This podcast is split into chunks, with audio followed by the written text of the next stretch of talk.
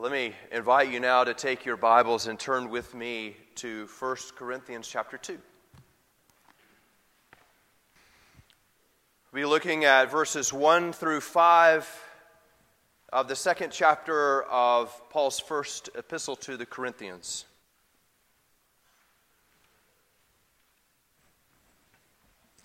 This is the word of the Lord. And I, when I came to you, brothers, did not come proclaiming to you the testimony of God with lofty speech or wisdom, for I decided to know nothing among you except Jesus Christ and Him crucified. And I was with you in weakness and in fear and much trembling. And my speech and my message were not in plausible words of wisdom, but in demonstration of the Spirit and of power, that your faith might not rest in the wisdom of men, but in the power of God. The grass withers and the flower fades, but the word of our Lord abides forever. Let's pray. Our Father in heaven, we pray again. Cause this word to dwell with power in your people.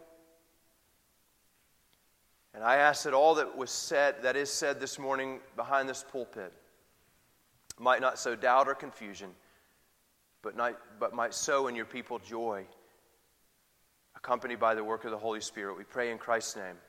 Amen. Well, this is the first official sermon. And I wonder what, what would you preach? And if you were in my position, maybe you'd be tempted to preach a sermon on tithing. Those are always popular amongst God's people.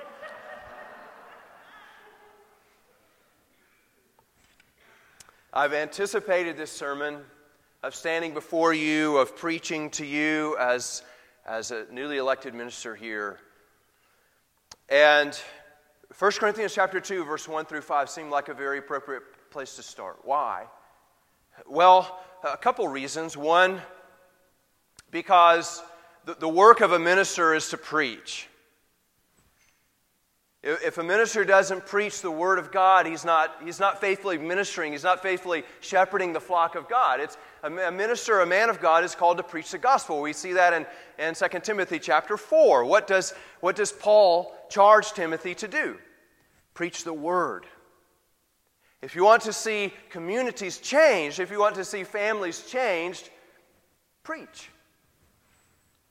So, first of all, the Lord has called me to preach.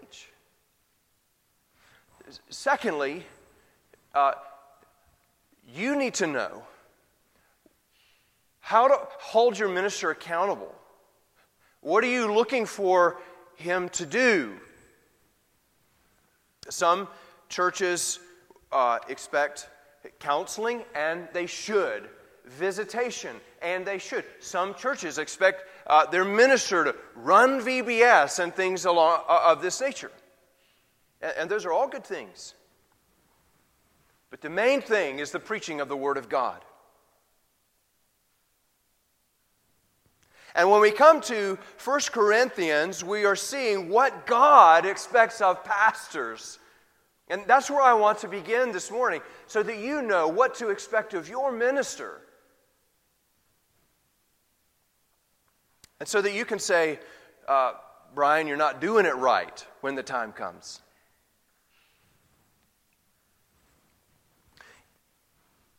If you've read 1 Corinthians, you know that the church at Corinth was not the model church, was it? There's a lot of hand slapping in Paul's letter to the Corinthians, and rightly so. When we start here in chapters 1 through 6, we have this part where Paul has become aware of a situation in the church that he must address.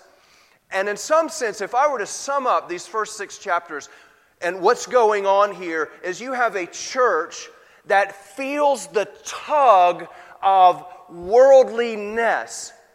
I know that that doesn't affect any of you, okay? But in Corinth, there were people who wanted to be liked by their neighbors, okay? They enjoyed walking into the office and people saying, Oh, there's our buddy. Come on and, and join us here. They wanted to be like, they wanted to walk down Market Street and for people to say, There's Joe. What's going on, Joe? In other words, they didn't want to be the guy that walks along Market Street and everybody says, I don't want to have anything to do with that guy. They wanted to grow the church. And they're thinking, well, the way that we grow the church is that we adopt all these secular philosophies. You see, they didn't have Saints football in Corinth. Y'all might not have known that. But what they did have is they had men who would stand up on the temple steps and they would debate. They were very sophisticated in their words, and it was like TED Talks for today. And so you might align yourself with the man that you thought sounded the best. And they said, oh, we, we need that in church. If we, will, we want to get these people to come into church, so we need, to, we need to kind of do some of the things that they're doing. We need ministers who use big words, who can debate with the world, who are recognized in the community. And so when we get to this part here, Paul says, Remember my ministry amongst you? Remember how I came and the effect that it had. This is what true preaching, what true ministry is about. So notice in chapter 2, verse 1 there, Paul says, And I, and I, when I came to you, if you're reading along, you go from chapter 1 into chapter 2, there's a transition. Paul has been saying, You all, you all, you all. Now, now he returns the focus to himself. And I. He shifts from using this, this second person plural back to the first person singular, looking at himself. He, he reminds them how he came to Corinth. He came preaching, he came proclaiming. So we see, look at verse chapter 1, verse 17. For Christ Christ did not send me to baptize, but to preach the gospel, and not with words of eloquent wisdom, lest the cross of Christ be emptied of its power. Well, how could that happen? Why would, why would eloquent words empty the cross of Christ of its power? How, how does that kind of thing happen? Well, he's, he's going to tell you in chapter 2.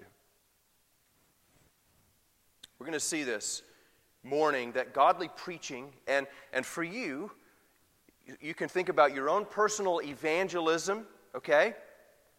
Godly preaching and evangelism worships Christ. And it aims at sincere faith. Let's see, first of all, then, that pre- preaching, preaching, number one, does not exalt preachers. Paul, Paul is a very logical, rational arguer.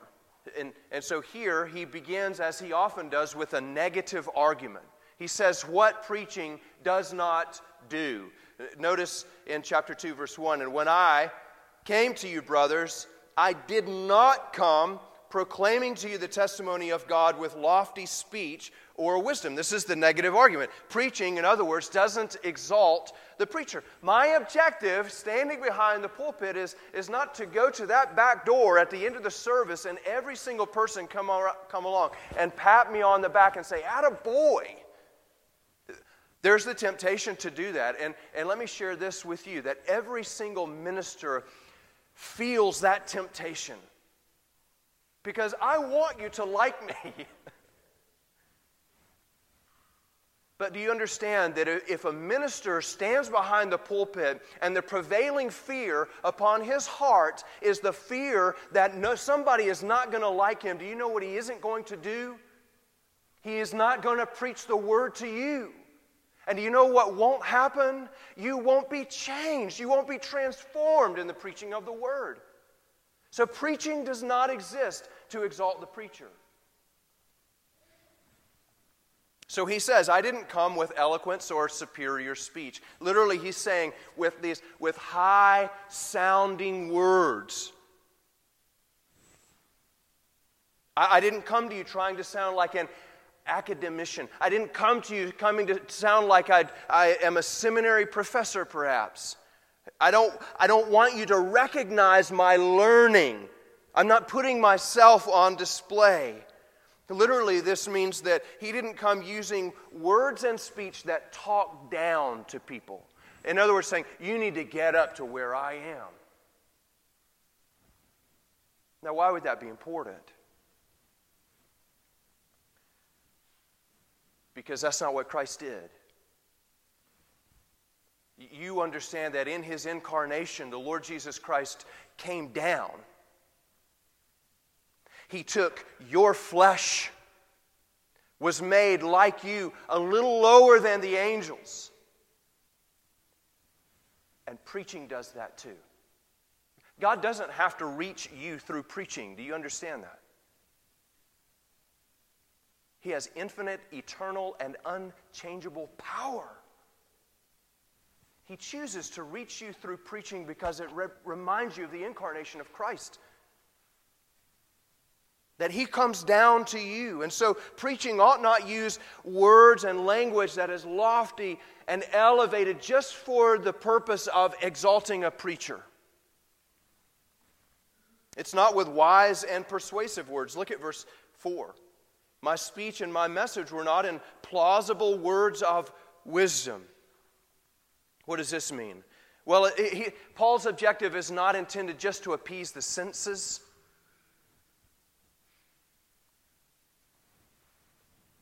And then in verse 3, he says, For I, I decided to know nothing among you except Jesus Christ and Him crucified, verse 3, and I was with you in weakness and in fear and in much trembling. Can you imagine the Apostle Paul trembling?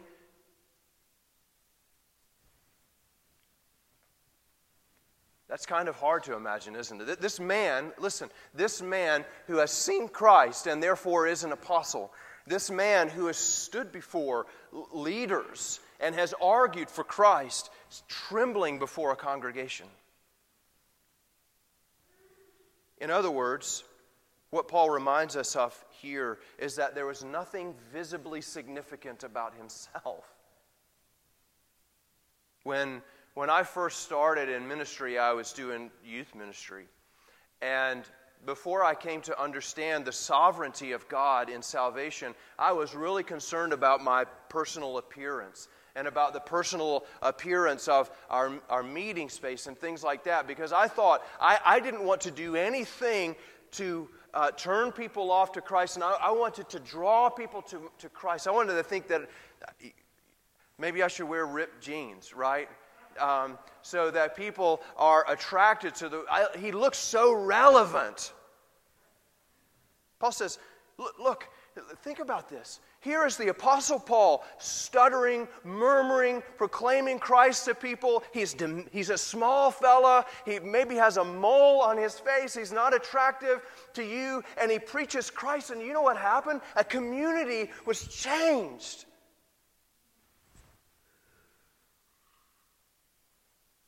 That has major significance for preaching and for evangelism. But most of all, this from Isaiah 53.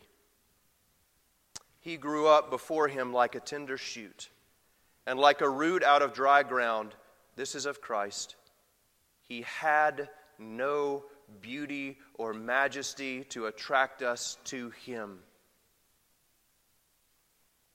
Nothing in his appearance that we should desire him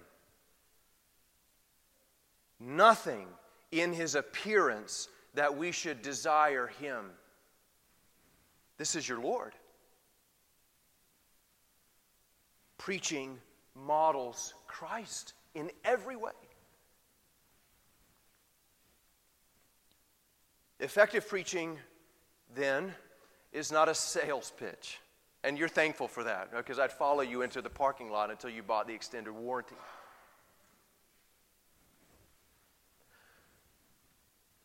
it's not a minister's primary interest to impress you. I, I, don't, I don't want you to be impressed with me. I want you to be impressed with Christ. It's not my, my objective to entice you with words of wisdom so that you think a lot of me, but to think a lot of Christ. Effective preachers are not reputation hounds. I, I can't measure the success of ministry based on the number of Twitter followers. But there's a real temptation to do that. Look at how many likes I got. Look how many shares I got. Preaching can be a very fleshly struggle. But what is godly preaching? What is it then? If that's the negative argument, those are all the negatives, so we, we know what it isn't. What is godly preaching? Paul tells us. First and foremost, preaching is a means to exalt Jesus Christ. Notice with me in part, uh, uh, verse 1 uh, Brothers, I did not come to you proclaiming the testimony of God with lofty speech or wisdom. But we can take something about from this, uh, can't we? That it is testimony of God. It is both from God and about God. It, literally, it is of God. God is the origin and the authority of the message. So, ho- hopefully, you haven't come here this morning hoping to hear some witty stories about Brian's childhood. And as long as he tells some nice jokes and we walk out of here, and I feel a little bit better about myself, right? I'm good enough, I'm smart enough, and doggone it, people like me. Right? And I walk out of here and I get all those points and, and I feel a little bit better. I got a little pep in my step. I'm ready to go to work on Monday morning we have accomplished nothing. God has given us a message. And a prophet, in the true sense, is one who speaks God's message. He is sent by God to preach a message from God. So think about this for just a second. Imagine if you all, when, when you come and help us unload the pod tomorrow morning, um, that you, you walk into the living area, and there's a shadow box on the wall. A shadow box is just a deep frame. And uh, in the shadow box is a brand new drill. And I've hung it up there on the wall.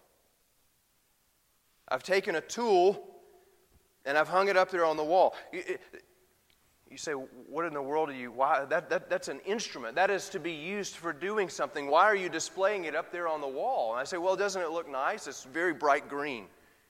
Look at that rechargeable battery. Man, do you know how long that battery lasts? It's NICAD. You don't take an instrument, you don't take a tool and put it up for display. And remember this that a preacher is never anything more than an instrument. He's not meant for display. He is sent by God to, to, to preach and proclaim the word of God to the people of God. And his preaching then is centered on the person and the work of Jesus Christ in verse 2. This is a very misused verse, by the way. Paul says, For I decided or I determined to know nothing among you except Jesus Christ and him crucified. Um, first of all, this has nothing to do with Paul's ability, okay? He could argue with any sophisticated debater of the day, any of them. But what he did is he decided, he determined what his message would be. Some others will look at this and say, you see, you see, when we're in church, we don't talk about theology and those kinds of things. Paul just talked about Jesus. But notice the message. I determined to know what? Jesus Christ, or Jesus the Christ, and Him crucified. This is a two point message. Who is the Christ and what He came to do?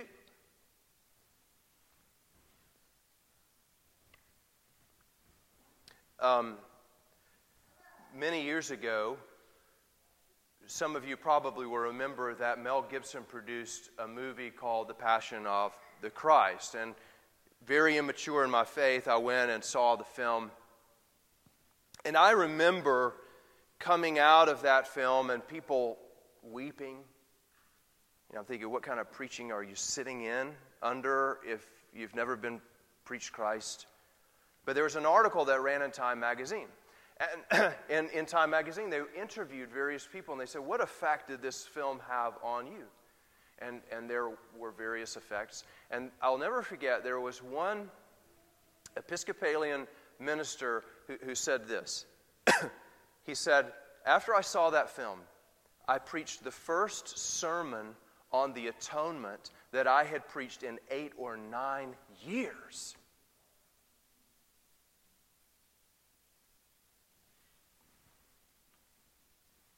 How is anyone being saved in a church where the atonement of Christ is not being preached? This is our message the person and the work of Jesus Christ. Thirdly, another positive argument preaching aims for true faith. Notice in verse 5 so that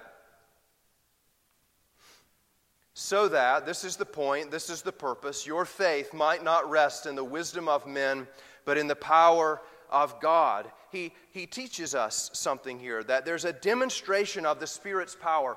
So let's reflect for just a second. You and I believe something very important that every person seated in these seats is a body and a soul. You're a two part being, a body and a soul. And you understand where does salvation take place? When you are converted, when, when you are changed, where does that conversion and that change take place? In your flesh? Are you made new? Are you, are you a new creation? You've got new skin? You look smooth in the face? No. The conversion takes place in your spirit, it takes place in your soul. And so when we come to church and we sit under the preaching of the word, what kind of work are we looking for? Inner work a spirit filled work, work that takes place in my soul, that changes me from the inside. In other words, this is work that cannot be seen.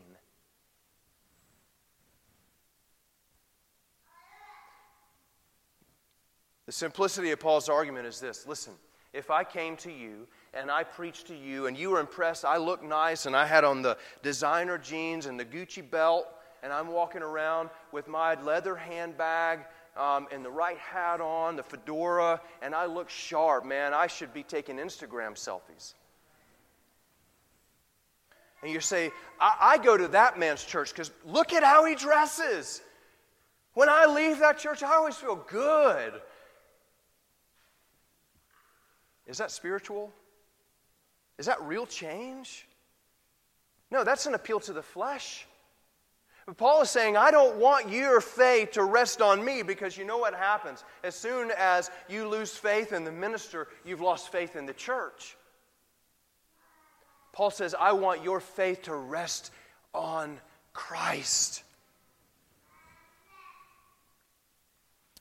When I had an opportunity to, to go and to minister uh, with an elder, and we visited a lady with dementia. And you know that there are various types of dementia. And this particular lady, she had the type of dementia that she would just talk and talk and talk and talk and talk and talk, and it made no sense. And her daughter was there with us seated on the bed, and she was seated next to me, and my elder, he was here across. And I had my Bible in my hands. And I'm sitting, I'm thinking, okay, ordinarily I read the scripture with people I'm visiting, I read the scriptures with them, and then I pray. And I'm thinking to myself, this I'm wrestling with myself, and I'm thinking, okay, if I read the scriptures with, with this lady who is babbling endlessly, what kind of idiot am I going to look like to her daughter? We can't even have a conversation. And I decided to do it. And we read the scriptures together, and she said, Mama, we're going to read the scriptures together. And I read Psalm 91 with her, which is a favorite of mine. And I said, Can we pray? And she said, Mama, we're going to pray. And so she folded her hands and she closed her eyes, and I prayed. And you know, when I said amen, she said, Amen. Thank you.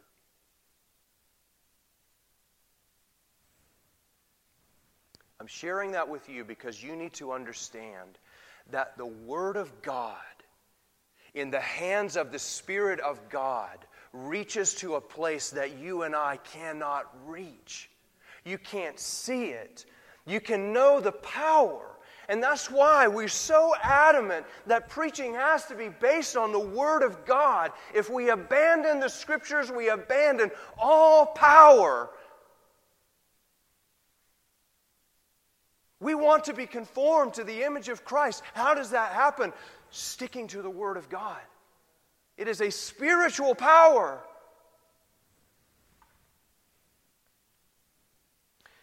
So when you walk across the street and you knock on your neighbor's door and you're trembling and you're sensing your own weakness, you're saying, These people are never going to listen to me. I'm a fool in their eyes. And, and maybe you are. And they come to your house and you, you minister to them and you start to, to speak the words of Christ. You, you minister to them the balm of Christ. And in a way that you cannot explain, they say, Tell us more. As is written on this pulpit. We want to see Jesus. Friends, it is not our objective that you would have faith in the wisdom of men. Not our objective that you would be impressed with me, the way that I look, the way that I dress, but that you would be impressed with Christ. Remember that Jesus Christ is the author and the finisher of your faith. He is the one who begins a good work in you. And as long as Christ is exalted in preaching, men may look to him for salvation. So, what do you expect from your pastor? I hope that you expect no. I hope that you demand preaching that exalts Jesus Christ. Godly preaching always exalts Christ, not the preacher, and it aims at sincere faith. And so I hope that you will always come to New Covenant with a sense of expectation that Christ will be exalted so that you might be changed to look like Him. Amen. Let's pray. Father in heaven, we thank you that even though these words aren't perfect, we know that in the hands of your Spirit, by your power, they change lives. We want to see lives changed today. Change our families, change our community, so that we might exalt you. We praise you in Christ's name. Amen.